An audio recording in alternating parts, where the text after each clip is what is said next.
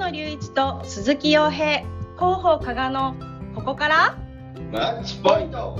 イエイ。この番組は北海道札幌市に本社を構える税理士法人マッチポイントが勝手に皆様に元気をお届けする番組です。ぜひお楽しみください。はい。第61回目です。はい、願いします。おはようございますおはようございます。今日のテーマですね。はいテーマ何にしましょうかね。研修。研修そうですね研修って結構するよね。そうあのいろんな会社の研修を今やっていますとで特にあの依頼されているのがまあ役役員幹部研修うんと、うん。あとは新卒研修うんうんっていうのが結構多くてですね、それを主にやってるんですけど、まあ、幹部研修はどちらかというと、あの社長、あなたが社長だったらっていうふうな意識を持たせるとか、うんうん。えー私人じゃなくて公人なんですよみたいな話、すべての責任はあなたにあるんですっていうような、いわゆる自責の気持ちをいかに持たせるかっていうところと、うんうんうん。まあ、なんとなく幹部になっちゃったとかうんいうのを、人たち多いので、うん。社社歴で、昔からいるんで僕幹部になりましたみたいなことを自分で堂々と言う人いるんで、そうだね。それ昔から変わってないみたいな状態になってるので、うん、そうじゃダメですよっていう話をしに行くっていう、それだから若干厳しいうんうん。あの話なんですけど、うんうん。新卒研修に関してはちょっとあの内容が変わっていて、うんうん。あの厳しさというよりは、そこには一応幹部の人たちとか、あの役員の人も、まあ、オブザーバーで入ってくれてるんですけど、あの、どちらかというと、今の新卒の子たちがどういうふうな考えを持っているかだったりとか、うんそこら辺をやっぱり聞か、まあ、若干こう、ジェネレーションギャップがすごいので、今そうだね。価値観の違いみたいなものをね、である。全然違うよね。全然違うんで。でそれを知った上で受け入れなきゃいけないからね。そうなんですよ。変えられないものだから。はい。で、あとやっぱり、社会人になった時の研修って、まあ、学校とやっぱり違うっていうふうにさせないといけないなと思ってうんなんかこう、レジュメを見せて、それを説明して、こう話し、聞いてもらううんだとうん。意味ないと思っているので、やっぱりいいかに想像してもらって、その場でアウトプットできるかっていうのをうん。強く意識しているので、僕の研修って特にあのレジュメを用意せずに今やってるんですよ。うん。まあ、必要なケースがあればレジュメ出すんですけど、うん。出さずに、えー議題だけ渡して、うん。それに対してみんなで考えてもらうっていうことをしてます。うん。で、今回、先週が、今週やったのが、うん。えっ、と、まあ、1週間とか2週間通していて、僕が経験したことで感じたことを、うん。まあ、抽象度を高めてうん話すんですけど、経営者の相談で、とある経営者から、まあ、とある経営者とか、とある経営者のお母さんから突然僕に電話がかかってきて、おお、おお母さんから電話かかってくると思って、なんか知らない番号からかかってきたんで、うんなんだろうと思って、平野さんですか？みたいな。うん。え？と思って、誰だろう、誰だろう？知。らないんだ。えー、と思って、あまあ、一応なんかうし知らないかどうかっていうと、もちろん知ってはいる人ではあるんですけど、うんうん電話番号とか知らなかったんうんで、なんだろうと思って、そしたらやっぱりこう、まあ、親からすると、うん。あのまあ、息子がいわゆる経営者になってるんですけど、うん。あの会話がちゃんと家族で、まあ、親子でできていないと。うん。うん。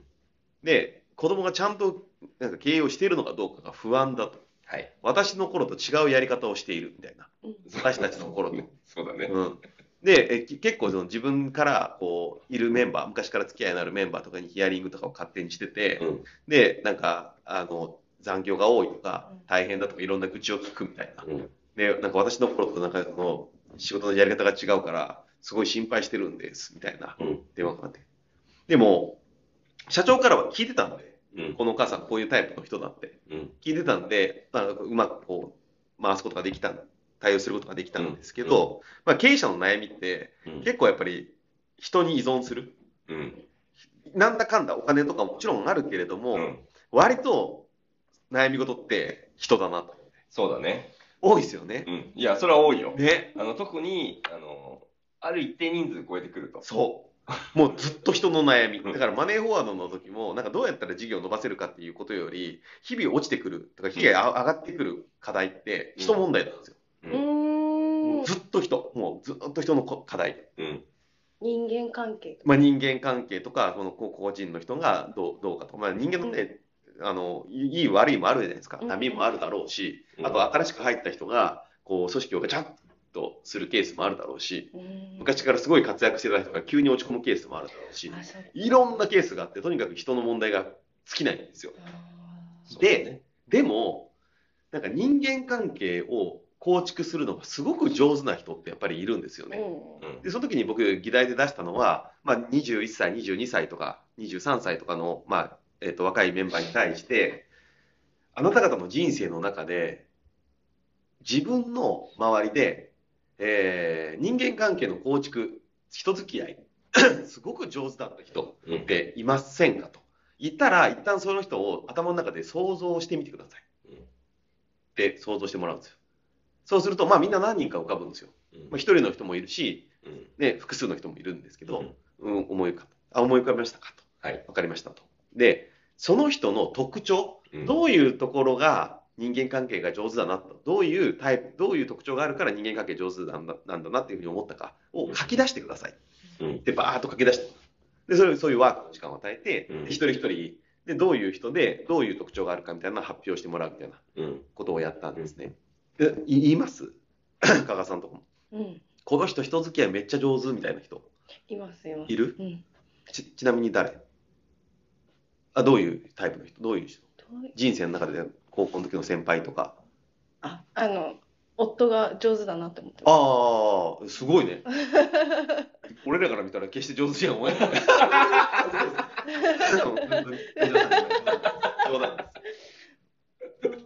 なんかすごく私の家庭とかそういうところでも話を回してくれる。ああそうかそうか家庭の中でも。家庭の中でもあの父とか兄とかがすごいはい。話したいけど話すのが上手じゃないっていうかあ歩み寄りが下手くそなんですよね。そういうのもちゃんと聞き役おいカレッジ生きてんじゃん。そうだね。もマッチポイントカレッジ。ねコミュニケーション研修やってるからね。すごい。なんかすごく話を楽しくその場をしてくれるので。ええ僕らからね、見て、そう普段のプライベートのところなんでね、見ることはやっぱ当然ないんですけど、あ、それいいですね。うん。でも、本当に、何？お客、対お客さんもそうなんだけど、はい。上島さんのこと大好きな人とこの前出会ったんですおよ。お、たまたま、上島さんと飲みに行って、バーに行ったら、そのお客さんが来てて、上地会いたかったよ そんなに酔っ払ってない社長さんだうん、よ。愛されてんなと思って。いいね、それね。結構そういう感じの方も結構いらっしゃって、うん私はこう会社の方のは見れないですけど構築の仕方が上手なのかなとかどういう接し方でこうなってるのかなっていうのはすごく興味深い。うん、そうだね。でもなんか上島さんの話聞いてると、あのー多分得意なんじゃないんだと思うんですよね。うんうんうん、あの、この場はこうした方がいいっていうのを知ってるから、結構努力してやってる感じはありますよね。あ、そう、あの、僕もそうでね、基本的に大きく2パターンあると思ってて、うんなんか本、素でやってる人と、根っから素の人と、そうではないんだけど、いろんな努力をして、うんそういう人間関係の構築だったりあそうそうそうそうできるようにななる人。なんかその場の最適解みたいなものを考えてる人と、なんあか素で言ってる人いるよね。っうん。てことは、後から身につく技術ですらあるんだよ。あ、そうそうそうそう、結果的にね。うん結果的に。うん。で、なんかその学生さんの方、まあ、あの新新卒のメンバーが言ってたのが、まあ、いろんなのがバーッと出てるんですけど、うんうんまあ、全部でそういう十何人いたんで、みんなが10個ずつぐらい出したんで100個ぐらいあるんですけど、なんか、えっ、と、人の話をちゃんと聞いて、反論というよりは、まず受け止めて認める人うんうんうんっていうのが、その、関係の作り方が上手うん。最初から否定バーンとしないと。うんうんまずは受け止めてくれるみたいなところだったりとか、あとはリアクション、話を聞いた時のリアクションがちゃんとある人とか、あと、あと悪口を決して言わない人。ね。うん。えーあとは、まあ、すごい大変なんだろうけど、その姿をあまり見せないで、えー対応する人とか、うん。あと、そもそも人が好きな人、うん。うん。人間が好きっていう人とか、あと、まあ、たまにこうしっかりと自分の弱みを見せられる人とか、うん。うん。うん。あとは人が頑張ろうとしていることをただただもうとにかく応援するタイプの人とか、ううん。んあとなんか、あの、共通点を見つけるのが上手な人とか、うん。うん。あとはなんかね、えっ、と、いろんなか自分の失敗みたいなものを面白おかしく話せる人とか、あとなんかその人間関係をそもそも上手にしようっていうのをゴール設定をしていなくて、多分。なんか別のところにもゴールを置いているみたいな。だから多分会社の売り上げをあの最過去最高にするっていうのを目標に掲げているとしたら、そのためにやってるみたいなところ。人間関係を良くすることをゴールにはしてないみたいなところとか、なんかそういうことを、あと自己開示、自分から自分のことを話せるとか言っていて、これ21歳とか22歳ですよ。すごくない？すごいね。ね。で、やっぱりこう先輩とか、えっ、ー、と、まあ大学、高校の時の同級生とか、高校の時の先生とか、うん、サークルの同期とか、うん、だからそういうの多いんですけど、やっぱりこう、たまにいるのがこのお兄さんとか、うん、ね。あ、自分の？自分の兄ですとかっていうのがあって、元気に挨拶が、兄、お兄さんってどういう特徴があったんですかって聞いたら、まあ、元気にとにかく挨拶するとか、うん、気遣いができるとか、頼りがいがあるとか、誰に対しても平等に接することができるとか、うん、感情にほとんど波がないとか、うん、否定的なことを言わないって、すごいいいお兄さんだね。わかんないけど、そのお兄さんすごい優秀そうだよ。ね。ねわかんないけど、めっちゃいいじゃないですか、そういうお兄さんって。会ってみたいなと思うじゃないですか。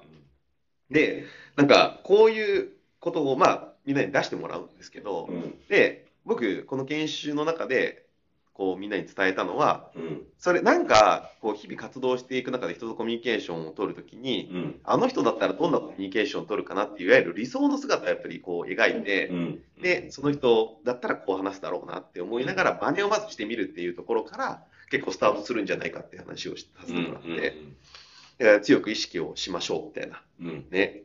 で僕自身もねもうめちゃくちゃ陰キャだったんで、あの少年がすごいひん曲がった時期があったんで。ね。でもその時にやっぱりこう当時のあの小林康弘さんっていう上司がもう本当に一度も否定をしないし、す、べ、て受け入れるし、うん、誰に対しても平等だし、うん、常にポジティブだし、うん、で、たまにおもしたまにというかず、っとなんか面白おかしく仕事をしてるし、あ、こんな人みたいになりたいって思って、その人の、まあ、喋り方だったりとか、態度だったりとか、立ち居振る舞いみたいなところを結構すごく意識して真似してたっていうのがあって、まあ、徐々にやっぱりそういうふうに近づこうみたいな、えー、感じで意識したんで、まあ、人は当然変われる。ただやっぱりある程度の目標がないと、どこに目指して変わっていけばいいかわからないと思うので、あの自分の今まで会ってきた中で、そういう目標をしっかり見つけていく必要があるし、まあ、これからも、なんかそういう目標になる人をしっかりと見つけながら、この人のこういう部分は自分のとって、あの目標になるなみたいなものをやっぱりくっつけていって、成長していってほしいですみたいな話をさせてもらったり、いやあの、まあ、研修もねいろんな形の研修が当然あると思うんですけど、まあ、若い子たちのでそれを聞いてたその幹部の方と終わったと話してたんですけど、いや今の新卒の子たちすごいねと、こんななんか抽象度の高い質問をポンと上げられて、あれだけの短期間でこれだけまとめて自分の言葉を整理できるっていうことってすごいじゃないですか。しかも十何人いるわけだから、なんかね、さすがに後半の方って、なんかもう全部言われちゃうとかあるじゃないですか。ね、前の人と一緒ですみたいな。全くないです。みんなやっぱり、おのおのやっぱり軸を持ってて、しっかりと話せるっていう。あこれは素晴らしいなって思いましたね。すごいね。でもそういうのを上司が、あの、そういう研修の機会で、見るっていうことが、うん、なんかあこんなにできるんだって思うことができるはずなので、うん、そうすればなんか仕事もこういうことを任せてみようかなっていうふうな気持ちになると思うなと思ってて。そうなんだよね。なんか世代が違うとさ、そのお母さんと息子はまあ特に難しいと思うんだけど、だって親子ってさ、いつまでたっても子供なんですよ、きっと。これは問題よ。もう本当に母親は特に。ね。だから40代が新卒を見る目よりも、さらになんかさ、なんて固定概念が多いというかさ、ずっと心配。こいつはこういうやつだが抜けないじゃん。抜けない。抜けないじゃんね。でもなんかこれ、本当にいつも研修とかやってて思うのは、いつの時代も20代は新人類なんですよね。まあそうですね。そうそうそうそうそうそうそう。それは多分40年前にも言われてたし、20年前にも言われてたのよ。もう今の若い子は何を考えてるか分かんないって 延々に言われてるのよ。うん、今に始まったことじゃない。そうそうそうそう。今は若い子が何考えてるか分かんないって言ってた人たちは自分が若い頃に同じこと言われてた。うん、でもそれは自分たちにとっては当たり前で、やっぱ世代間の、やっぱ価値観みたいなのとかは、あるある。確実にあるのよね。うんまあ問題はその世代間の価値観を今まではあの上司の人たちが俺らの価値観に合わせろで合わせてきたけど、うん、これからの時代はむしろちゃんと受け入れて彼らの価値観をちゃんと理解してやっていくっていうのはすごく重要だと思うね。うん。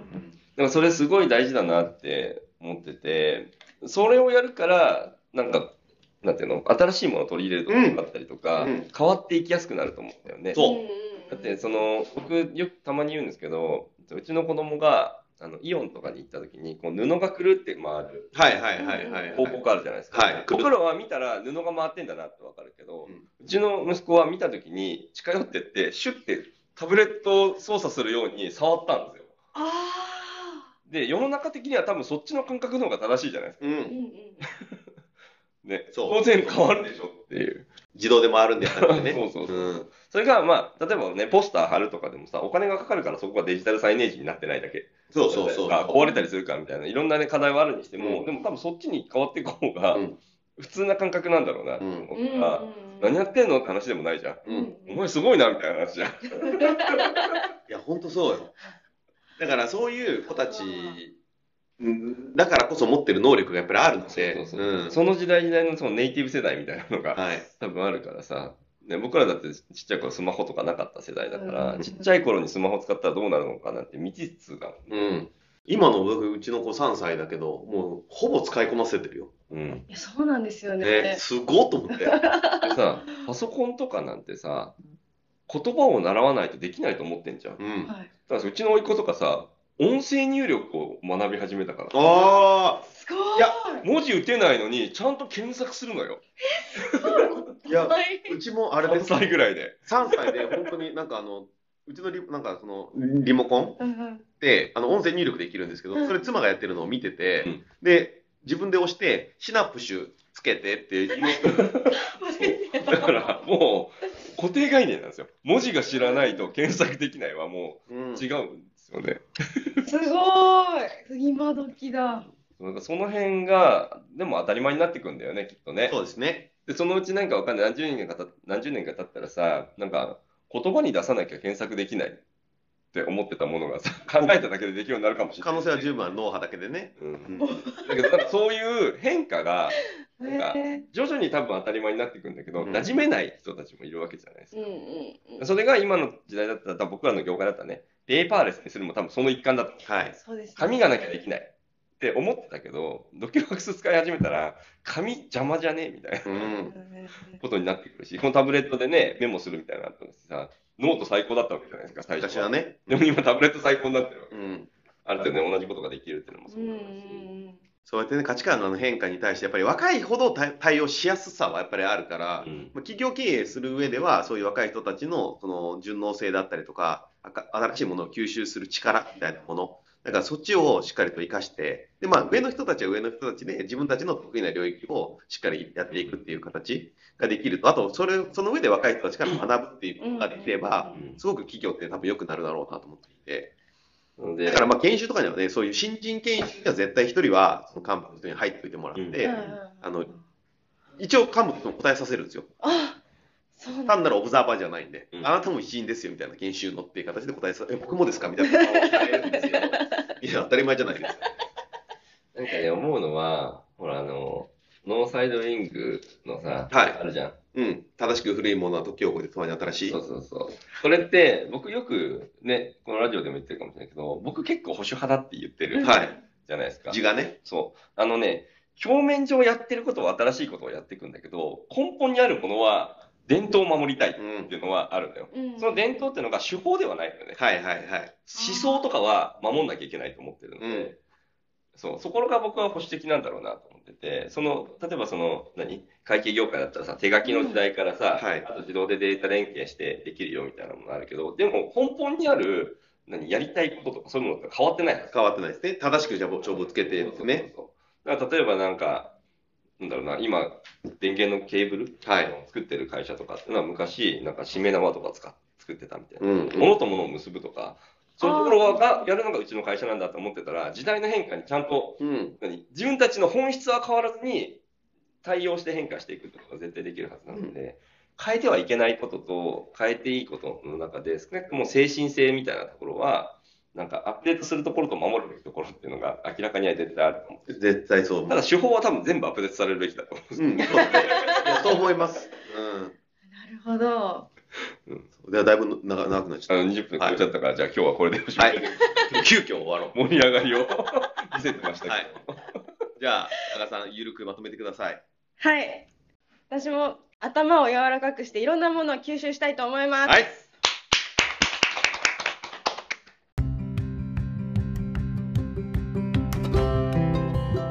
れではまた来週の水曜日朝7時からお会いいたしましょう。ここまでは鈴木洋平と平野隆一、広報加賀がお送りいたしました。ここからマッチポイントイエーイ